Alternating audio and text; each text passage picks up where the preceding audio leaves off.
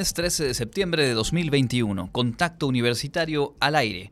Continúan afectaciones por las lluvias. Se registran deslizamientos y deslaves en el estado de Chiapas. La unidad académica Bachillerato con Interacción Comunitaria retomó hoy actividades presenciales. Wadi invita a apoyar a damnificados por las lluvias en el estado de Yucatán. Observatorio de Movilidad Sostenible de Mérida. Con esta y más información comenzamos Contacto Universitario.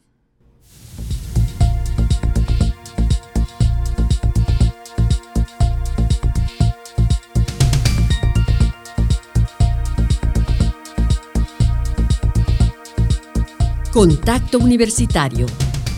Nuestro punto de encuentro con la información.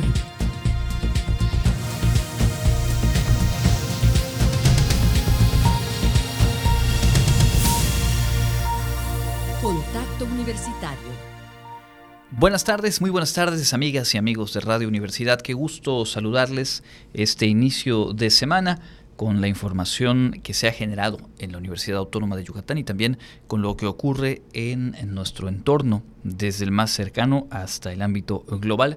Lo estaremos revisando en los próximos minutos. Mi nombre es Andrés Tinoco, le agradezco mucho su sintonía. Agradezco también a Nelly Ruiz, quien hoy se hace cargo de eh, los controles técnicos, y también al ingeniero Manuel González, que está presente, como siempre, apoyando para que la transmisión sea un éxito rotundo. Hoy, eh, lunes, se están aplicando primeras dosis de vacunas del laboratorio AstraZeneca a cualquier persona mayor de 18 años de edad que hasta ahora no se haya vacunado aquí en el municipio de Mérida. Es todavía oportuno, si usted no tenía el dato, puesto que los eh, tres módulos que eh, se han abierto para tal efecto continuarán trabajando hasta las 6 de la tarde. Nos referimos a la unidad deportiva Cuculcán, a la Unidad Deportiva La Inalámbrica y el Centro de Convenciones Yucatán Siglo XXI. Estos tres eh, macrocentros abiertos hoy vacunando a quienes por cualquier razón no hayan recibido hasta ahora la primera dosis de vacuna contra el COVID. Eh, son vacunas del laboratorio AstraZeneca y pues esto obviamente es una oportunidad que no hay que dejar eh, pasar.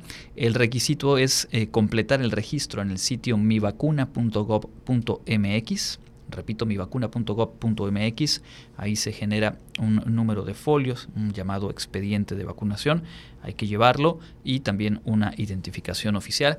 Cualquier adulto de 18 años en adelante que no haya recibido hasta ahora la primera dosis de vacuna es hoy la oportunidad.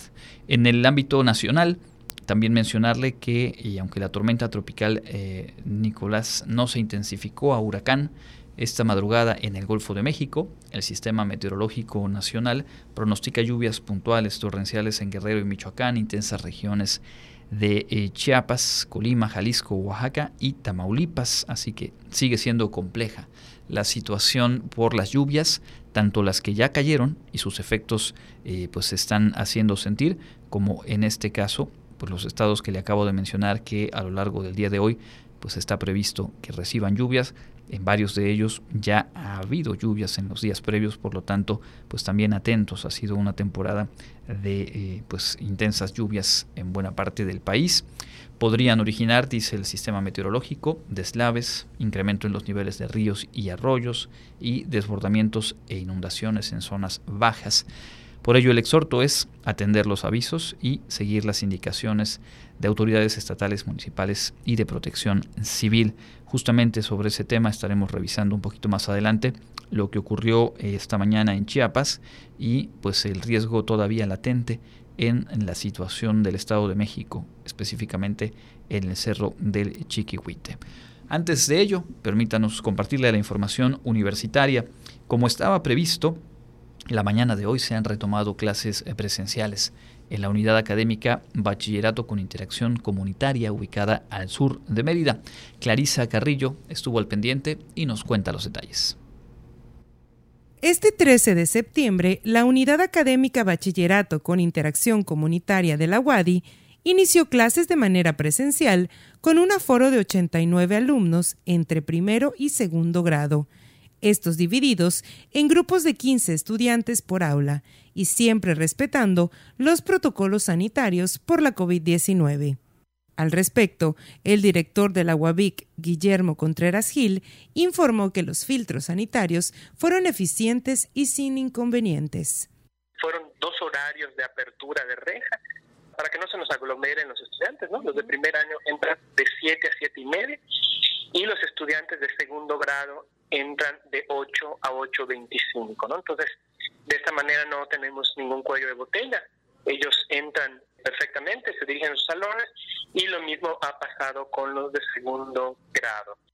Mencionó que se contó con una asistencia del 100% de los maestros, así como una excelente disposición de los jóvenes para mantener el orden y la sana distancia en los salones y pasillos. Se observa, te digo, un ambiente muy receptivo, ¿no? Los chicos atentos, los profesores pues también muy muy empáticos con ellos, tomando en cuenta que es la primera vez que, que se encuentran en la presencialidad. Pero bueno, en términos generales, una, una jornada muy limpia, muy ordenada. Eh, los chicos muy bien portados, ¿no? Este, respetando la, la sana distancia.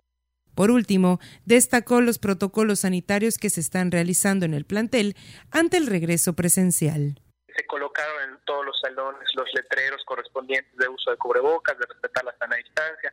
Te comento las aulas, pues todas con las ventanas abiertas para que haya un buen flujo de aire, las señalizaciones colocadas y eh, pues el filtro, como te había mencionado la semana pasada, implementado por la enfermera de la, de la unidad académica, donde están pasando todos los, los usuarios, ¿no? tanto profesores administrativos como los estudiantes y padres de familia, si es que tienen alguno de ellos algún trámite. Para Contacto Universitario, Clarisa Carrillo. Pues ahí está, se vivió de esta manera la jornada de regreso a clases presenciales, escalonado, a foros por supuesto reducidos en los salones, esto en la UABIC, la unidad académica Bachillerato con Interacción Comunitaria, como lo hemos platicado a lo largo de la semana anterior, eh, justamente hace ocho días, el lunes pasado, iniciaron actividades presenciales en la preparatoria 1 y será el próximo viernes, el viernes de esta semana, 17 de septiembre, cuando la Prepa 2 eh, pues haga lo propio con aquellos aquellos alumnos que así lo decidieron en conjunto, en acuerdo con sus padres de familia o tutores. Una vez más, éxito a todo este proceso, que sea seguro para todas y todos y pues que dé muestra justo de responsabilidad en el cuidado de la salud.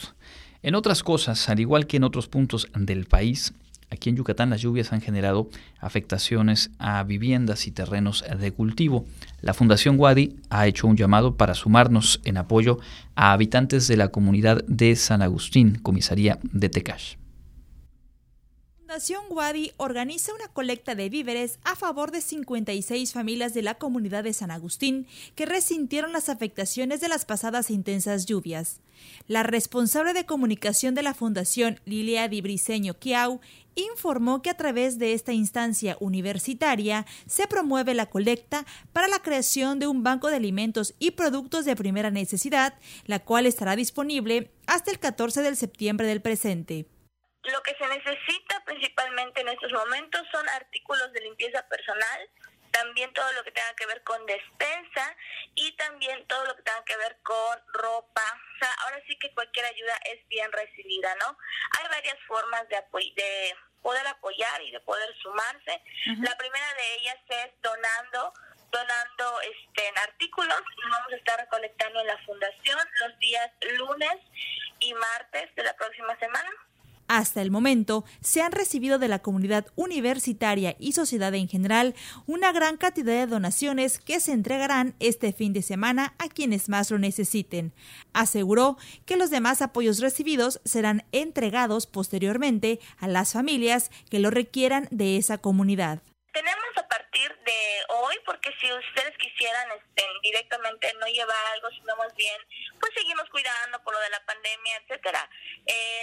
podemos realizar otra, hay otras dos vías, ¿no? La primera también puede ser un depósito directamente a la cuenta Santander, a nombre de la Universidad Autónoma de Yucatán. Te voy a dictar el número, es 6550 8144 63 cero.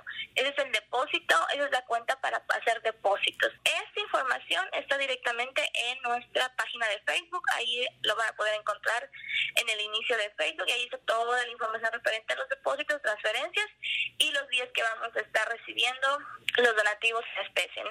Para Contacto Universitario, Jensi Martínez.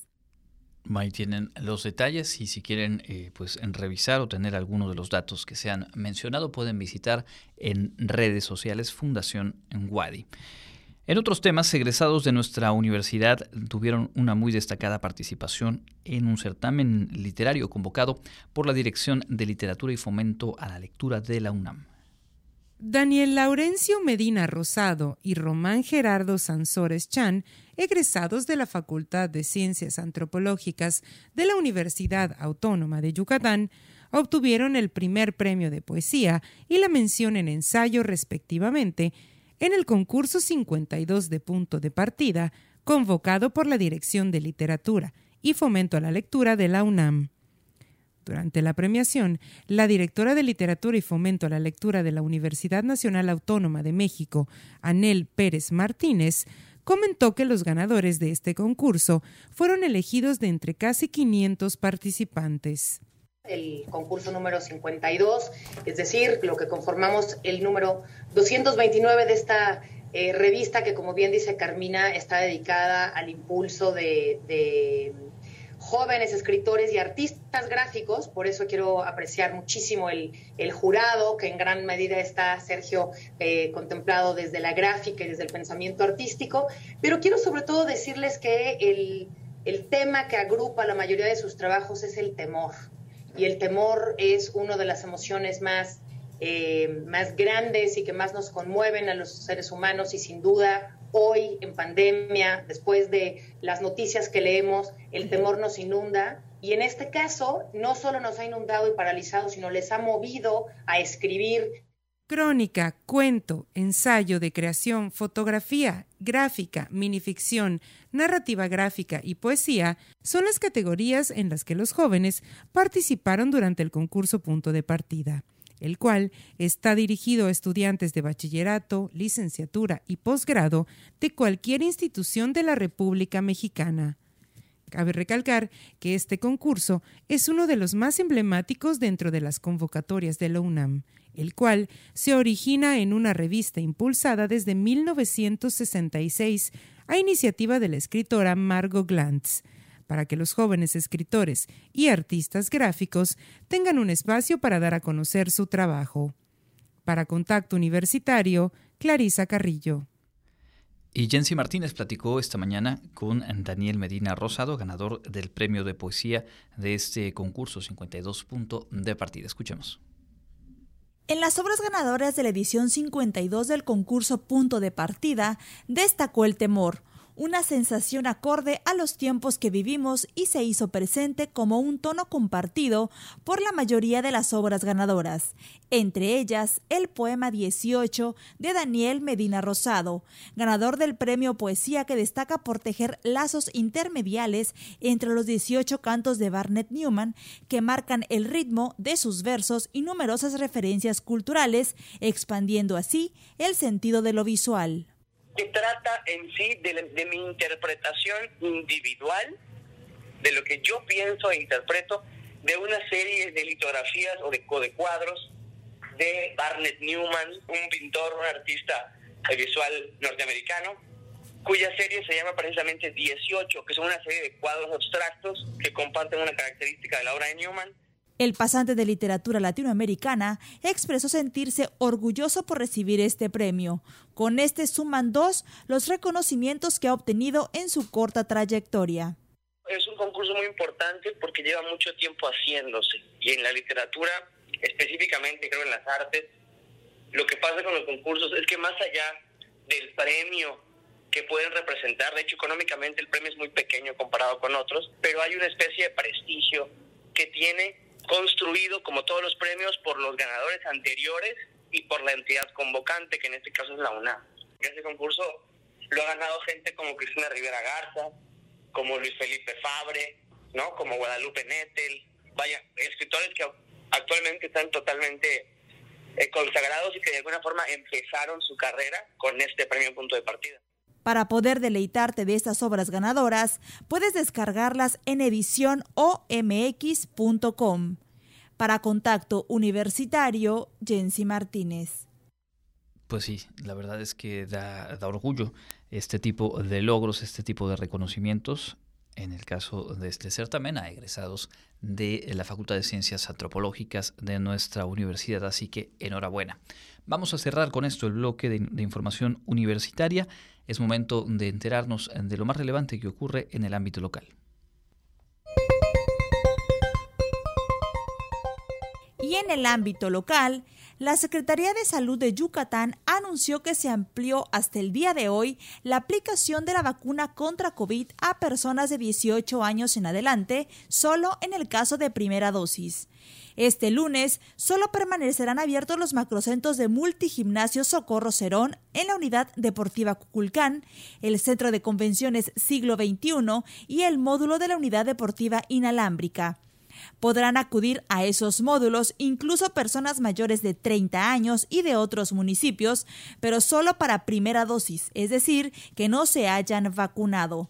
Al concluir esta etapa de vacunación, se habrá dado cobertura con la primera dosis a la población de 18 a 29 años de todo el estado.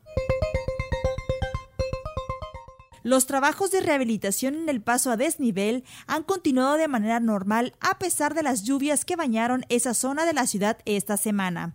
Las fuertes precipitaciones registradas lunes, martes y jueves no ocasionaron inundaciones en la obra. El Ayuntamiento de Mérida, a través de la Dirección de Obras Públicas, en coordinación con el Colegio de Ingenieros Civiles de Yucatán, AC, se mantienen al pendiente de la obra y realizan una constante supervisión en el sitio de la rehabilitación, verificando que los trabajos se realicen de acuerdo con lo señalado en el proyecto. Cabe recordar que el proyecto de rescate del distribuidor vial tiene como propuesta aprobada elevar 1.50 metros el nivel de los carriles inferiores, con lo cual se reduce su altura pasando de 5.16 a 3.66 metros interior y con ellos se registra la circulación de autobuses urbanos. A la par con el rescate del paso deprimido, el ayuntamiento adecuará vías alternas mediante la propuesta de uso de calles como pares viales para mejorar la movilidad y desahogar el tránsito antes de ingresar al túnel, con calles alternas para que los conductores continúen su ruta sin pasar por el distribuidor. Este domingo, las autoridades de salud reportaron 289 casos de COVID en Yucatán. El día de hoy lunes se tienen 281 pacientes en hospitales públicos. Con el reporte del sábado, en el que también se registraron 16 muertes, serían 32 los decesos en el fin de semana. Para Contacto Universitario, Jensi Martínez. Entra en contacto 99 99 24 92 14 y WhatsApp 99 99 00 22 22.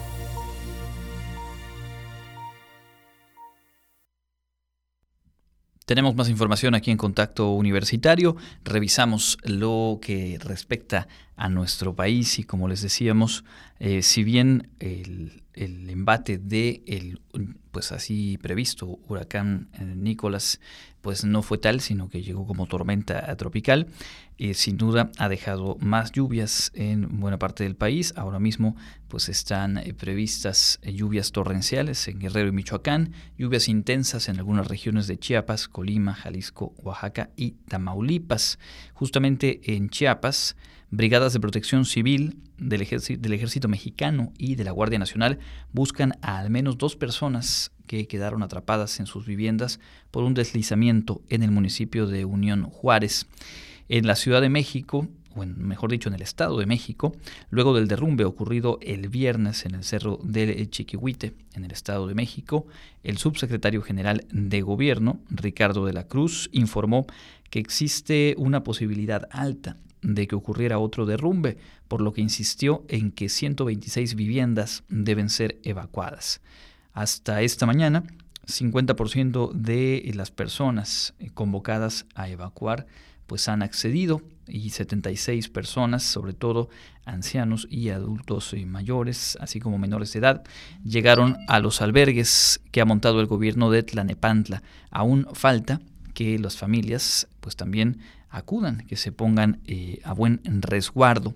Recordar que el viernes se desprendieron rocas de 200 toneladas que lamentablemente aplastaron casas. Autoridades aclararon que no se han detenido las maniobras de búsqueda, son eh, pues, cuestiones muy delicadas, realmente de ir calculando la posibilidad de eh, avanzar en la búsqueda sin que esto genere el deslizamiento de estas enormes rocas que han quedado por ahí amenazantes en el municipio de Tlanepantla.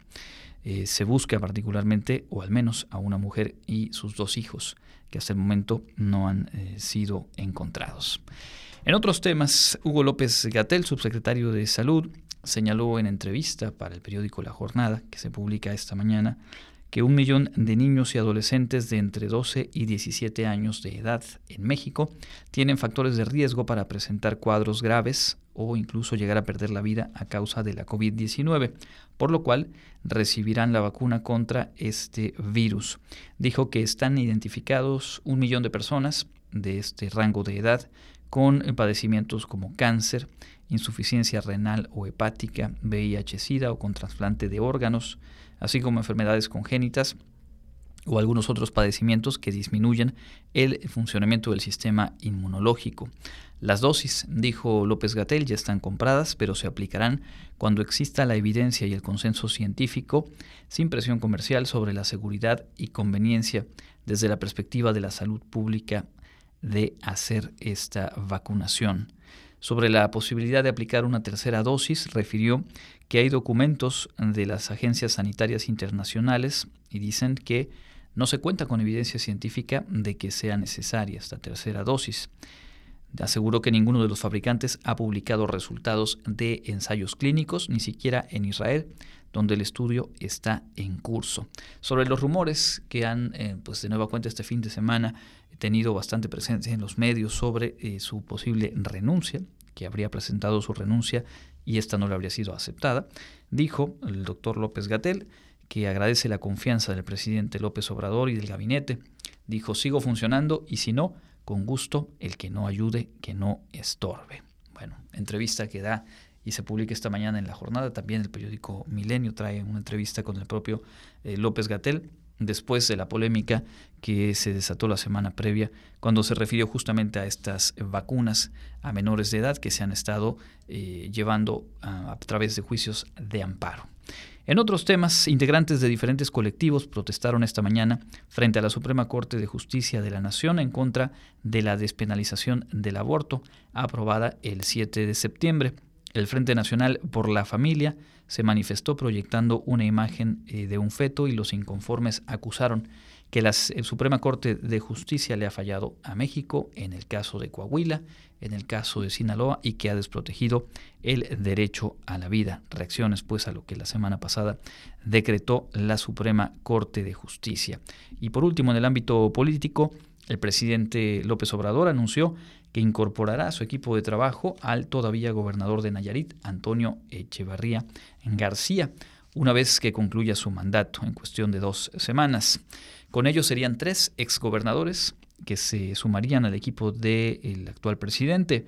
El primero de ellos, Adán Augusto López, quien ahora es secretario de Gobernación, y el otro sería Quirino Ordaz, eh, quien eh, pues todo parece indicar, será designado como el nuevo embajador de México en España, una vez que deje el cargo de gobernador de Sinaloa. Se sumaría pues a ellos el todavía gobernador de Nayarit, Antonio Echevarría. Con esto cerramos el bloque de información nacional. Iremos a una pausa escuchando a Elena Pasos, como siempre, con información del clima, pero antes le comento que tenemos eh, dos pases dobles, cortesía para asistir la noche de hoy lunes a las 8 de la noche al Teatro Peón Contreras al concierto Mérida de Yucatán en Austria 2021. Es el, el, concierto esta noche y si quiere usted asistir únicamente le pedimos enviar un WhatsApp al 9999 0022 22, nos da su nombre completo y al término del programa daremos el nombre de los dos o las dos ganadoras de estos pases dobles. 9999 0022 22 Solamente envíenos su nombre y díganos eh, yo quiero los boletos pendientes. En un ratito más decimos quiénes son las o los ganadores. Clima y después una pausa en contacto universitario.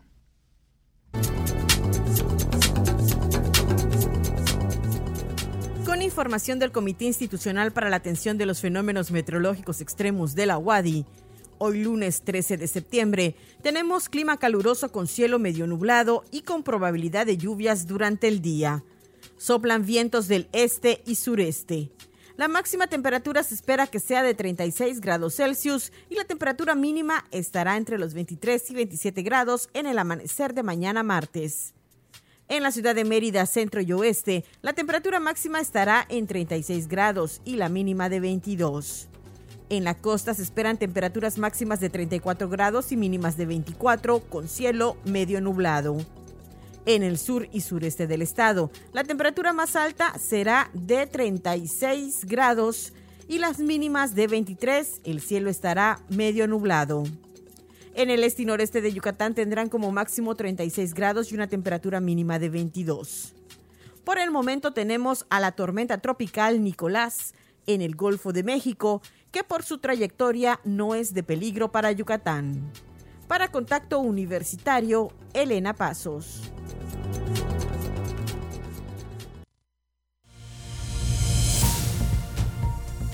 Contacto Universitario, nuestro servicio informativo en radio.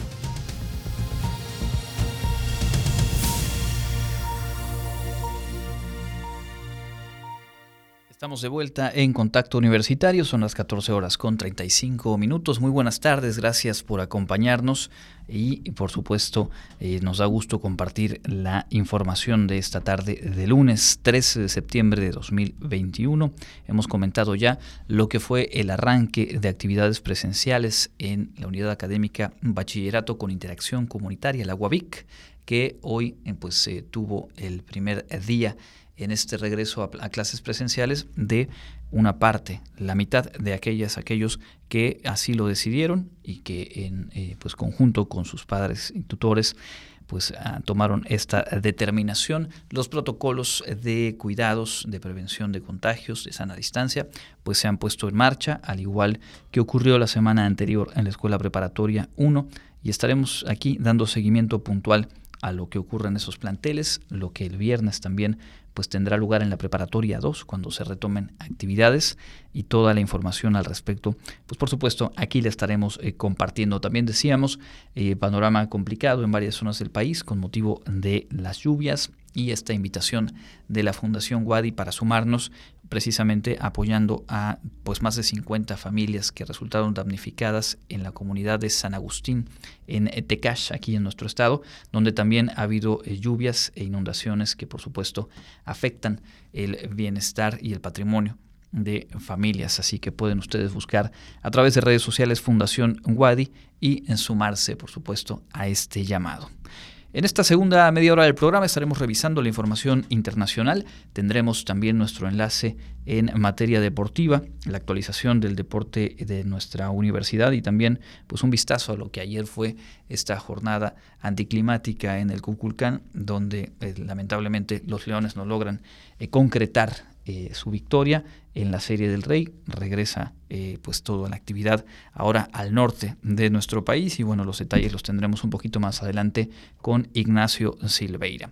Antes de todo ello, tenemos en nuestra sección de entrevista, pero les reitero la invitación a comunicarse vía WhatsApp al 9999 0022 22. Nos queda un pase doble para quien eh, de ustedes desea asistir al concierto Mérida de Yucatán en Austria. Es un concierto de música académica en el Teatro Peón Contreras la noche de hoy a las 20 horas, a las 8 de la noche, por supuesto a foro limitado, todas las medidas pues que se han implementado en este espacio para eh, que sea seguro asistir.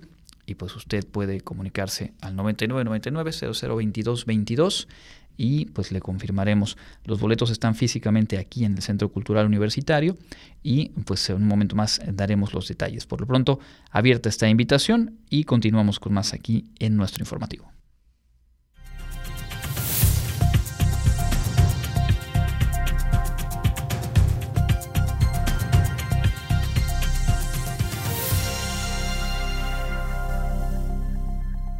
Continuamos en contacto universitario, ya en nuestra sección de entrevista, contacto directo. Hace unos días se anunció la construcción del Estadio Sostenible de Yucatán, una obra que han definido pues edificar en la zona norte de esta ciudad de Mérida y han surgido alrededor de ese anuncio diversos señalamientos y el Observatorio de Movilidad Sostenible de Mérida ha expuesto varios puntos que son muy atendibles, por eso quisimos hoy invitar a Eduardo Monreal, que es analista del observatorio, para compartir con ustedes estos puntos de análisis que han comentado anteriormente. Eduardo, muchas gracias y bienvenido. ¿Qué tal? Muy buenas tardes. Dentro de lo que ustedes compartieron en, sus redes sociales, parten creo del meollo del asunto. La zona donde estaría ubicado este estadio ya tiene al día de hoy una serie de problemáticas. ¿Podrías compartirnos cuáles son esos puntos finos que hay que revisar? Las observaciones que se realizaron por parte del observatorio pues están basadas en lo que concierne a la parte vial. La zona presenta ya una serie de usos de suelo de muy alto impacto,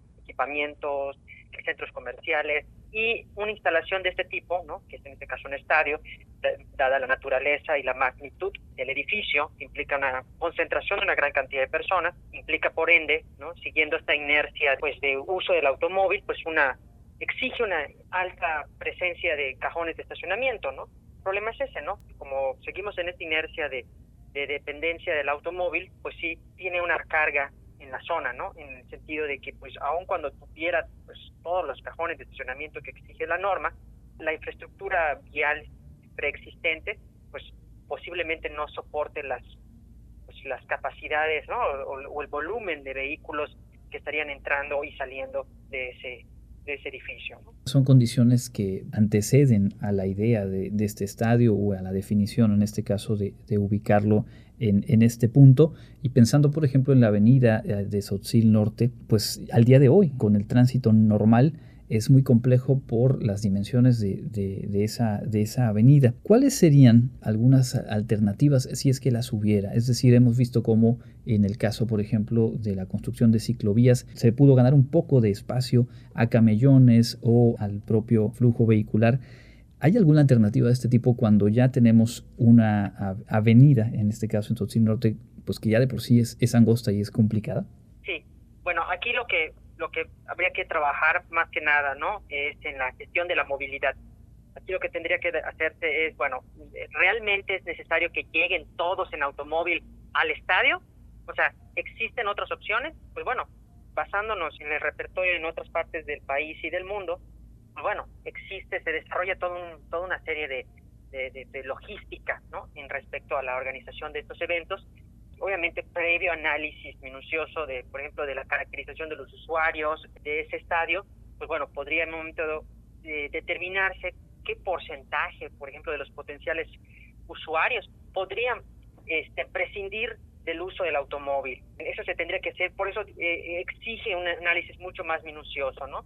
Porque la idea no es que todos lleguen en auto, sino que puedan llegar en, en medios alternos al automóvil. O bien, por ejemplo, desarrollo de, por ejemplo, de estacionamientos disuasorios, la prestación de un servicio de transporte especial para eh, la zona, o sea, para el, para el estadio, de tal manera que, pues, pudieran en un momento dado en otros sectores de la ciudad con estacionamientos o cercano a ciertas rutas o paraderos de transporte público pudiera pues conectarlo pues un, servicio de transporte masivo de cercanías que permite justamente alcanzar a estos usuarios y acercarlos al, al estadio. Este podría ser una de las tantas opciones, ¿no? El tema de gestión de estacionamientos, habría que ya, pues obviamente, implementar un sistema de cobro, ¿no? Eso es inevitable, o sea, hay que buscar la forma de cómo racionalizar el escaso espacio vial, porque aquí estamos entre un, un, reto. ¿Cómo podemos optimizar lo que ya tenemos? Entre otras situaciones que se vienen a la mente ante este anuncio del estadio sostenible, uno piensa también, y ustedes lo señalaron puntualmente, en los árboles que están en los alrededores y que pues sabemos que ha sido una práctica desafortunada en distintas eh, obras y desarrollos, pues suelen ser los primeros objetivos al momento de, abrir espacios y, se descuida el cuidado del servicio ecológico que prestan. ¿Qué se podría hacer? ¿Cuáles son los puntos ahí, digamos, de, atención respecto a, una zona muy arbolada en, en los alrededores de donde estaría ubicado este estadio? Bueno, en primera instancia en cuanto al, tema del arbolado, yo creo que el proyecto arquitectónico debería de tratar en la medida de lo posible de contemplar y, mantener los árboles preexistentes, ¿no? Y en dado caso donde sea inevitable, evaluar la posibilidad de ver la forma de cómo trasplantarlos, ¿no? De cómo reubicarlos a otras áreas, ya sea del, estadio o a otros espacios públicos. Pero insisto, se tendría que hacer un programa de reubicación de especies arbóreas, ¿no? Es obviamente ya la, eh, la manifestación de impacto ambiental que se vaya a dar ¿no? o que vaya a resultar de este estudio, de este, de este estudio de impacto ambiental que se exige a todos los edificios, tanto públicos como privados, pues bueno, ahí determinarán cuál sería el, plan de manejo, ¿no? Cuéntanos un poco, Eduardo, de hace cuánto tiempo está conformado el Observatorio de Movilidad Sostenible, cómo podemos revisar los documentos, los puntos de vista, los planteamientos que ustedes trabajan y ponen al alcance del público. Se creó en el año 2015 y pues bueno, nosotros estamos a través de diferentes plataformas. Tenemos un sitio web en la página de internet www.movilidadmerida.org y también a través de dos cuentas de redes sociales, también estamos en, Facebook y en Twitter, también con la cuenta arroba movilidad mérida. Ahí nos pueden consultar, ahí tenemos una serie de publicaciones, tratamos en la medida de lo posible de compartir opiniones, perspectivas en materia de movilidad sostenible, no, no solo en torno al tema de la, de, la movilidad ciclista y de transporte público, sino también de temas urbanos en general, ¿no? que tengan de alguna relación con el tema de movilidad. Estamos platicando con Eduardo Monreal, analista del Observatorio de Movilidad Sostenible de Mérida. Pensaba, preparando eh, la entrevista de hoy, esta anunciada ruta de transporte público que recorrerá o recorrería el periférico y que ya a estas alturas tendría que estar eh, en marcha. ¿Qué información tienen ustedes sobre ello y qué características, qué puntos a favor o qué puntos a, resolver le encuentran a ese planteamiento de tener una ruta de transporte urbano en el periférico de Mérida? O sea, desde la escala, digamos, eh, macro, ¿no? En la parte urbanística, pues sí es más que necesario un, circuito, ¿no? Eh, que pues vaya rodeando la, la ciudad, ¿no? Este, que sea un complemento a otras a otros circuitos que se han implementado previamente, ¿no? Como es el caso del metropolitano. Ya a medida que pues va creciendo la mancha urbana y se van consolidando comercios y servicios más allá de, del anillo periférico, pues sí resultaba más que pertinente, más que necesaria y la implementación de un circuito sobre el anillo periférico. Obviamente aquí sí hay una serie como de retos, que es el tema de la ubicación de los paraderos, de los cruces peatonales, sobre todo en las inmediaciones de los paraderos, ya que cuando una persona sube o baja de, algún paradero de transporte público, pues obviamente, pues ya sea antes o después, pues tiene que cruzar la avenida, en este caso la carretera que es el anillo periférico y eso es lo que supondría un riesgo, ¿no? Entonces, entendemos que eh, se tiene previsto que las paradas se ubiquen en las inmediaciones de los bajo puentes, ¿no? de los distribuidores viales. Eh, sin embargo, sí existen algunos puntos críticos que no sabemos cómo lo van a resolver, que es por ejemplo el caso de los distribuidores viales de progreso, la salida a UMAM, que dada la configuración del distribuidor vial en forma de toma de trébol, hace difícil que bajo el puente se pueda utilizar como punto de, de transbordo de, unidades. Así que también hay que considerar que muy probablemente en esos puntos va a haber transbordo de, de pasajeros. Y eso es algo que veo un tanto complicado en estos puntos, ¿no? También la salida, la carretera Mérida-Campeche, también es otro punto donde el diseño del, del entronque hace difícil pues que pueda atravesar, ¿no? Y dar la parada en condiciones óptimas. Entonces, creo que ahí es uno de los puntos que está pendiente por, por resolver, de buscando la, un equilibrio entre la eficiencia y la seguridad de los usuarios, de los pasajeros de transporte público. Permíteme abordar los puntos en torno a los temas de movilidad que hoy por hoy tiene nuestra, nuestra ciudad. Uno de ellos es la reubicación de los paraderos de transporte público en el centro de la ciudad a partir de la contingencia sanitaria y la colocación de, de maceteros. ¿Qué han podido observar en los meses que han transcurrido? ¿Cuál sería su punto de vista al respecto? Ya se han realizado este, recientemente unas, unas mesas de trabajo para dar seguimiento pues a los avances de, plan de movilidad y pues bueno, lo que nos presentaron en su momento era que pues existe toda una serie de elementos tanto a favor como pues algunos retos, ¿no? Algunos aspectos que, son susceptibles a, a, calibrar, ¿no? Entre los, digamos, beneficios de este plan, pues está en la reducción casi en un 50% de los siniestros viales en el centro histórico. Aún en esos intervalos en los que pues se ha ido reactivando la, las actividades económicas, nos han comentado que en lo general sí se ha reducido la cantidad de siniestros viales, sobre todo entre peatones, ¿no? Y eso pues pone uno de los elementos que justamente habíamos señalado en ocasiones anteriores a la, a la pandemia, de sobre la pertinencia de hacer del centro histórico una zona mucho más amable para los peatones. ¿no? La realidad es que el centro histórico, desde antes de la contingencia sanitaria por el COVID-19, después del anillo periférico, es el segundo, la segunda zona con mayor número de, o mayor porcentaje de atropellamientos en la ciudad de Mérida. Eh, justamente por la gran cantidad de, transeúntes, ¿no? El hecho de que es el punto de transbordo, de rutas de transporte público y pues por el hecho de que es un importante distrito comercial y de servicios. Es de esperarse que pues haya también dada la cercanía con las paradas de transporte público, ¿no? Pues hay estos conflictos y por ende, pues estos, eh, pues esta mayor incidencia de, de, atropellamientos, ¿no? Pero, pues bueno, una de las cosas que se tendrían que mejorar es justamente la disposición de las macetas, ¿no? De tal manera que se aproveche uno de los costados de la banqueta para que efectivamente se amplíe el espacio para los peatones y se dispongan de espacios para el óptimo ascenso y descenso de pasajeros, para la carga y descarga de mercancías, que es otro tema también crítico y que no se ha logrado resolver. ¿no? Es un tema incluso que se viene arrastrando desde antes de la contingencia, ¿no? la logística, el tema de la carga. No hay una claridad respecto a los espacios designados para la carga y descarga. Y eso es una de las tantas cosas que, al menos en, en las reuniones de trabajo y de seguimiento, hemos sugerido. ¿no? También otra cosa que también llamó la atención, fue parte del proceso de aprendizaje, es el tema de, separar las zonas de ascenso y descenso de pasajeros.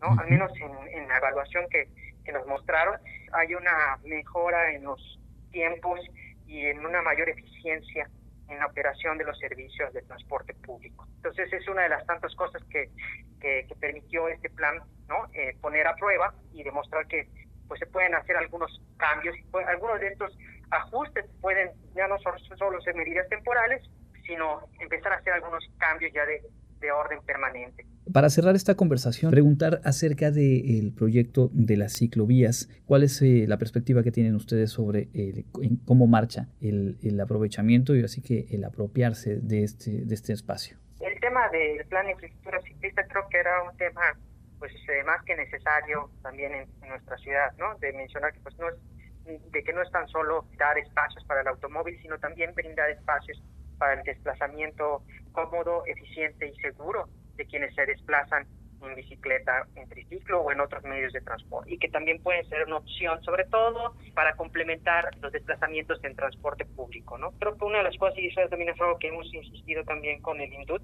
es que eh, toda esta red de infraestructura ciclista tiene que estar interconectada y tiene que buscar complementar a los servicios de transporte público. Y creemos que junto con la implementación del circuito Baiden y esta dotación de infraestructura ciclista y esta pues, ubicación estratégica de las paradas de transporte público, a las cuales también hemos señalado que también deben de estar dotados de, de bicipuertos, ¿no? justamente para favorecer la intermodalidad, de tal manera que uno pueda combinar modos de transporte en un mismo viaje, de tal manera que eh, cuando para después desplazarse de un punto a otro pueda uno realiza, por ejemplo, un pequeño desplazamiento a, pie, combinarlo con transporte público y en el último trayecto combinarlo, por ejemplo, de un patinete portable o de una bici portable, ¿no? que puedas incluso llevarlo a la unidad de transporte público para desplazarse en el último trayecto al trabajo o a la, o a la, o a la escuela, ¿no? y creo que es eso, ¿no? Que es algo que ya se viene dando también en otras ciudades como la Ciudad de México, donde se fomenta eso, ¿no? De la intermodalidad, ¿no?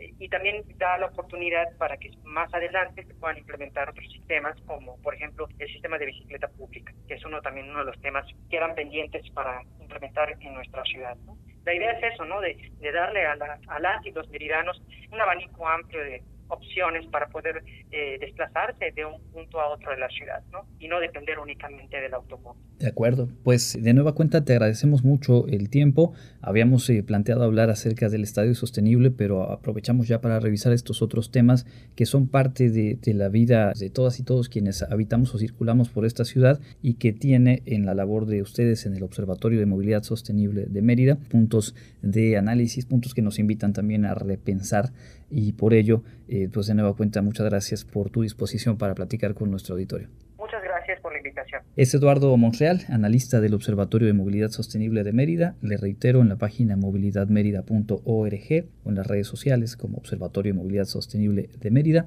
pueden ustedes eh, dar seguimiento al trabajo que realiza esta agrupación. Nosotros cerramos la entrevista y continuamos con más en Contacto Universitario.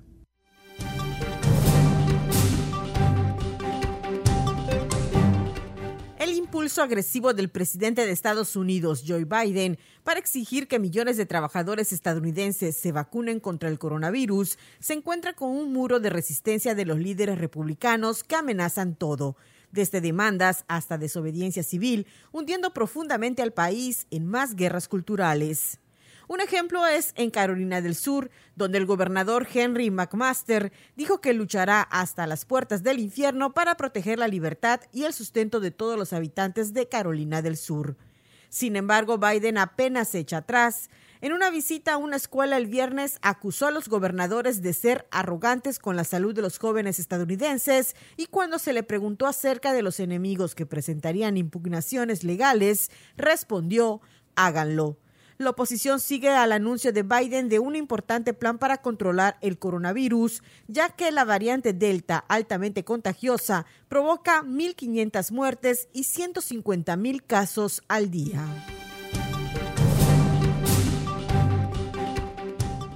Este lunes un avión de la compañía pakistaní PIA se convirtió en el primer vuelo comercial internacional en aterrizar y despegar en el aeropuerto de Kabul, después de que los talibanes llegaran al poder el 15 de agosto.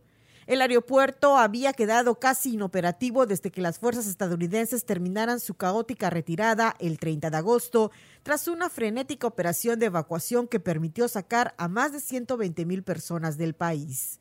Las nuevas autoridades afganas trataban desde entonces de ponerlo nuevamente en funcionamiento con la asistencia técnica de Qatar y otros países.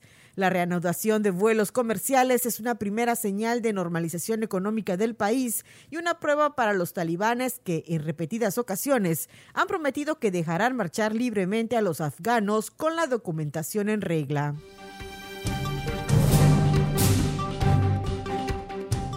En Ginebra, las amenazas medioambientales que se intensifican constituyen el desafío más importante para el ejercicio de los derechos humanos, advirtió este lunes la alta comisionada de la ONU para los Derechos Humanos, Michelle Bachelet, quien eludió a la situación en Centroamérica y México.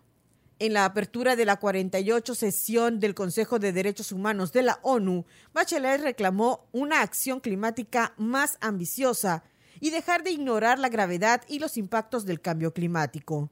Recordó que de acuerdo con la Oficina de Naciones Unidas para la Coordinación de Asuntos Humanitarios, se estima que casi 8 millones de personas sufrirán inseguridad alimentaria aguda en 2021 en el norte de Centroamérica y casi 8.3 millones de personas necesitan asistencia humanitaria, un aumento del 60% desde principios de 2020. El Banco Mundial ha estimado que si no se toman medidas para prevenir los efectos del cambio climático, 3.9 millones de personas en Centroamérica y México podrían verse obligadas a abandonar sus hogares para el 2050. De igual forma, Michelle Bachelet abogó para que los países concedan visas humanitarias a quienes se ven forzados a abandonar sus países por la degradación del medio ambiente. Para Contacto Universitario, Elena Pasos.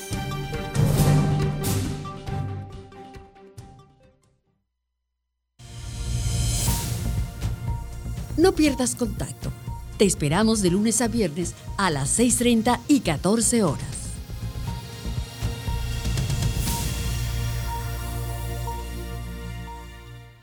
Continuamos con más en contacto universitario, reiterándoles la invitación. Tenemos un par de pases dobles para el concierto de música académica Mérida de Yucatán en Austria 2021, concierto que será la noche de hoy lunes a las 8 en el Teatro Peón Contreras, con aforo reducido, todas las medidas sanitarias y nosotros aquí tenemos el gusto de compartirle un pase doble a quien nos envía un WhatsApp al 9999 0022 22. Y también tenemos el gusto de enlazarnos vía telefónica con Ignacio Silveira, como cada lunes nos pone al corriente de la información deportiva de nuestra casa de estudios. Bienvenido, Tito. Cuéntanos qué hay, eh, qué hubo este fin de semana en el deporte universitario. Buenas tardes, profesor Andrés Tinoco y todo el auditorio de Contacto Universitario. Pues en temas de la universidad, en el deporte de la UADI, los jaguares tuvieron su primera derrota en la Liga Nacional de Fútbol Bardas Profesional al enfrentarse al equipo Yucatán FC. El partido se definió apenas en tiempos extras por la mínima con un gol de oro que puso la victoria 8 por 7 para Yucatán FC. En la jornada 3 de la zona sur de la Liga Nacional de Fútbol Bardos Profesional, lo que completa la primera la primera vuelta del torneo de esta zona sur. Por la Guardia anotaron gol eh, Ari Basulto, Arturo Aguiñaga, Hugo Navarro, Alejandro González, que tuvo un doblete, Aldair Basto y Kevin Sierra. Con esto la Guadi se queda después de una primera vuelta con seis unidades, producto de dos victorias y una derrota, con 26 goles a favor y 21 en contra esta derrota se puso en un partido que estuvo bueno durante los cuartos en los que se definió la primera parte, la parte regular y ya en tiempos extras fue el jugador José León del equipo Yucatán FC quien anotó el gol de oro que marcó el desempate en el tiempo extra y terminó el partido, con lo cual los jaguares pues terminan con un récord de tres partidos, dos victorias y una derrota a la primera vuelta y van a empezar el próximo domingo lo que es la segunda vuelta en la siguiente jornada que se va a disputar contra el equipo Granjeros FC. No va a ser el domingo, va a ser el viernes 17 de septiembre a las 9 horas en la cancha de paseo en Equenes, donde se ha disputado todas las tres jornadas anteriores de esta liga. Y a este equipo de Granjeros FC, los Jaguares los vencieron, ganaron 13 por 9 en la primera jornada. Esto pues pronostica que en, el, en la segunda vuelta los Jaguares puedan llevar un mejor incluso récord al ya conocer a Yucatán FC, que es el equipo que les, les propinó la única derrota que tienen en la primera vuelta. Los dos partidos anteriores se lo llevaron tranquilamente contra Granjeros FC. Así que tienen la oportunidad de levantarse de esta derrota para cerrar de la mejor forma la segunda vuelta de la zona sur y aspirar otra vez a la clasificación como lo fue en el año anterior donde fueron los campeones de esta zona sur. Bueno, pues pendientes para lo que ocurra el próximo viernes y que seguramente lo platicaremos aquí la próxima semana. Y queríamos eh, poder platicar contigo hoy acerca de pues, el campeonato de los Leones de Yucatán en la Liga Mexicana de Béisbol, pero pues esto se ha venido postergando por derrota, por lluvia y ayer otra vez en, extra innings no logran concretar eh, la victoria. ¿Qué ocurre ahora? La serie se reanudará eh, el día de mañana. ¿Cuáles son las perspectivas desde tu punto de vista, Ignacio? Bueno, pues para comenzar se apagan las luces el 2021 el Parque Culcán Álamo ya con esta derrota que se vivió de manera dramática y cardíaca en 11 entradas en donde los Leones estuvieron abajo 3 por 0, luego 3 por 1, 3 por 2 se fueron alcanzando, lograron empatar el partido en la entrada número 9 y en entradas estas al final perdieron el partido 4 por 3, incluso tuvieron la oportunidad de volver a empatarlo en la decimoprimera, pero no se concretó, lució bien el picheo de Fernando Rodney, experimentado de grandes ligas de los Toros de Tijuana, que lanzó un relevo de tres entradas en la cual pues dejó a los Leones ya con esta derrota 4-3, poniendo la serie 3 a 2 que sí se va a trasladar a Tijuana, Baja California otra vez, algo que los Leones tenían que evitar era regresar a la casa de los Toros, sobre todo porque las circunstancias marcan un equipo de los Toros que va con embestidas fuertes, que se va recuperando de haber perdido los tres primeros partidos, que va regresando a ser lo que realmente se esperaba del campeón de la zona norte. Y al mismo tiempo los Leones de manera contraria se van para abajo después de ganar los tres primeros partidos, las últimas dos derrotas no se han visto a los mismos melenudos que eliminaron a Tabasco Diablos y que estaban a punto de coronarse con una sola victoria contra el equipo de los Toros. Sin embargo, Joan Negrín, el pitcher que sigue en la rotación de los melenudos es el as del bullpen del picheo de los Leones y tiene la, la estrategia, ya le ganó una vez al equipo de los Toros en esta serie del Rey y tiene pinta para ser el como pitcher estelar de los Melenudos de ser el verdugo del equipo de los Toros, solo que esto sería en Tijuana, lo que sí podría complicar un poco porque el ambiente en el estadio Chevron es totalmente ruidoso y pesa demasiado, hay mucha presión y se vive de otra forma que jugar en el Parque Gulca. Así que va a estar en duda si, si Joan Ernegrin pueda completar esa hazaña y proclamar a los Leones campeón, porque si no tendríamos un séptimo juego que incluso todavía estaría más más difícil, más presionado porque se disputaría el 15 de julio, el 15 de septiembre, el mero día del grito de la independencia.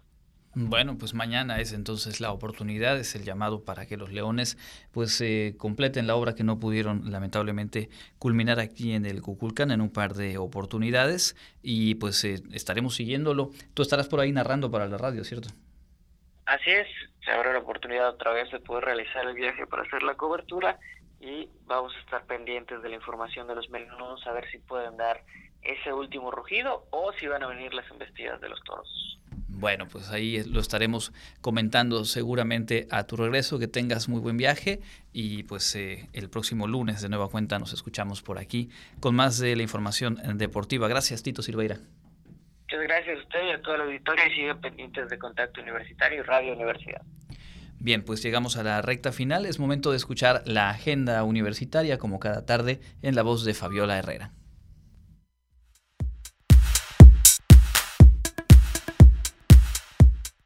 ¿Qué tal amigos? Estamos listos para presentarles la agenda universitaria. Comenzamos. Wadi Imagine invita al webinar Fundamentos y Experiencias de Éxito en las Empresas Familiares, que se llevará a cabo el martes 14 de septiembre a las 6 de la tarde a través de Zoom. Si quieres más información, puedes consultarla en la página de Facebook S. Wadi. Forma parte del curso en línea Innovación en Retail que ofrece la Facultad de Contaduría y Administración, en la cual conocerás el panorama actual y la evolución del retail. A la par podrás identificar las características y comportamientos de los clientes en puntos de venta y aprenderás a trabajar con herramientas para hacer mejoras en la estrategia de venta en retail. Inicia el martes 14 de septiembre de 2021 en un horario de martes y jueves de 19 a 21 horas. Más información puedes consultarla en la página de Facebook Facultad de Contaduría y Administración WADI. Te invitamos a presenciar el ciclo de cine del mes de septiembre, Nuestras Grandes Noventeras, que propone Kino Wadi. El próximo miércoles 15 a las 19 horas se presentará La Mujer de Benjamín. La reunión es vía Zoom y puedes consultar el acceso en www.facebook.com diagonal cultura Wadi. Educación Continua Wadi agradece a los nuevos candidatos por haberse registrado en el sistema de Bolsa de Trabajo Wadi y les informa que estarán brindando una plática de inducción del servicio de Bolsa de Trabajo.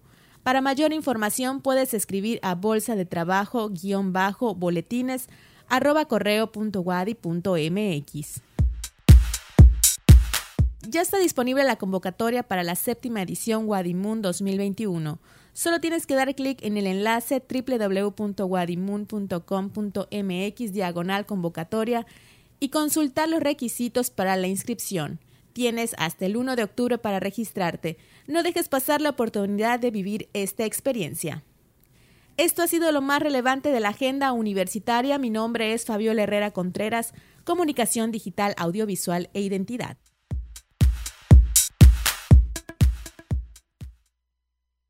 Bien, con esto llegamos al final de nuestra emisión de hoy lunes. Antes de despedirnos, eh, le confirmamos a Ramona Lizárraga que nos eh, mandó su WhatsApp ya tiene aquí un par de boletos esperándole en el módulo de información en la planta baja, en el acceso de este edificio central de la UADI, Centro Cultural Universitario, justo enfrentito del Peón Contreras. Ya me confirmaron que eh, pues puede pasar minutos antes del concierto con una identificación, recoge sus boletos y asistir a este concierto Mérida de Yucatán en Austria 2021, eh, la noche de hoy a las 8. Si alguien más que nos esté escuchando a lo mejor no pudo hasta ahora enviar mensaje, se queda la invitación, tenemos un par de boletos para compartir eh, con ustedes y la misma mecánica. Una vez que les confirmen ahí en el WhatsApp, pueden ustedes acudir a este Centro Cultural Universitario, al acceso con una identificación y recoger sus boletos. Gracias por su sintonía, gracias a Nelly Ruiz, a los controles técnicos, a todo el equipo que hace posible la producción de este informativo. Yo me despido, mi nombre es Andrés Tinoco, recuerdo mañana seis y media Elena Pasos con la emisión matutina y en punto de las dos de la tarde le espero de vuelta aquí en Contacto Universitario. Que tenga una excelente tarde. Contacto Universitario, nuestro punto de encuentro con la información. Una producción de la Coordinación de Comunicación Institucional de la Universidad Autónoma de Yucatán.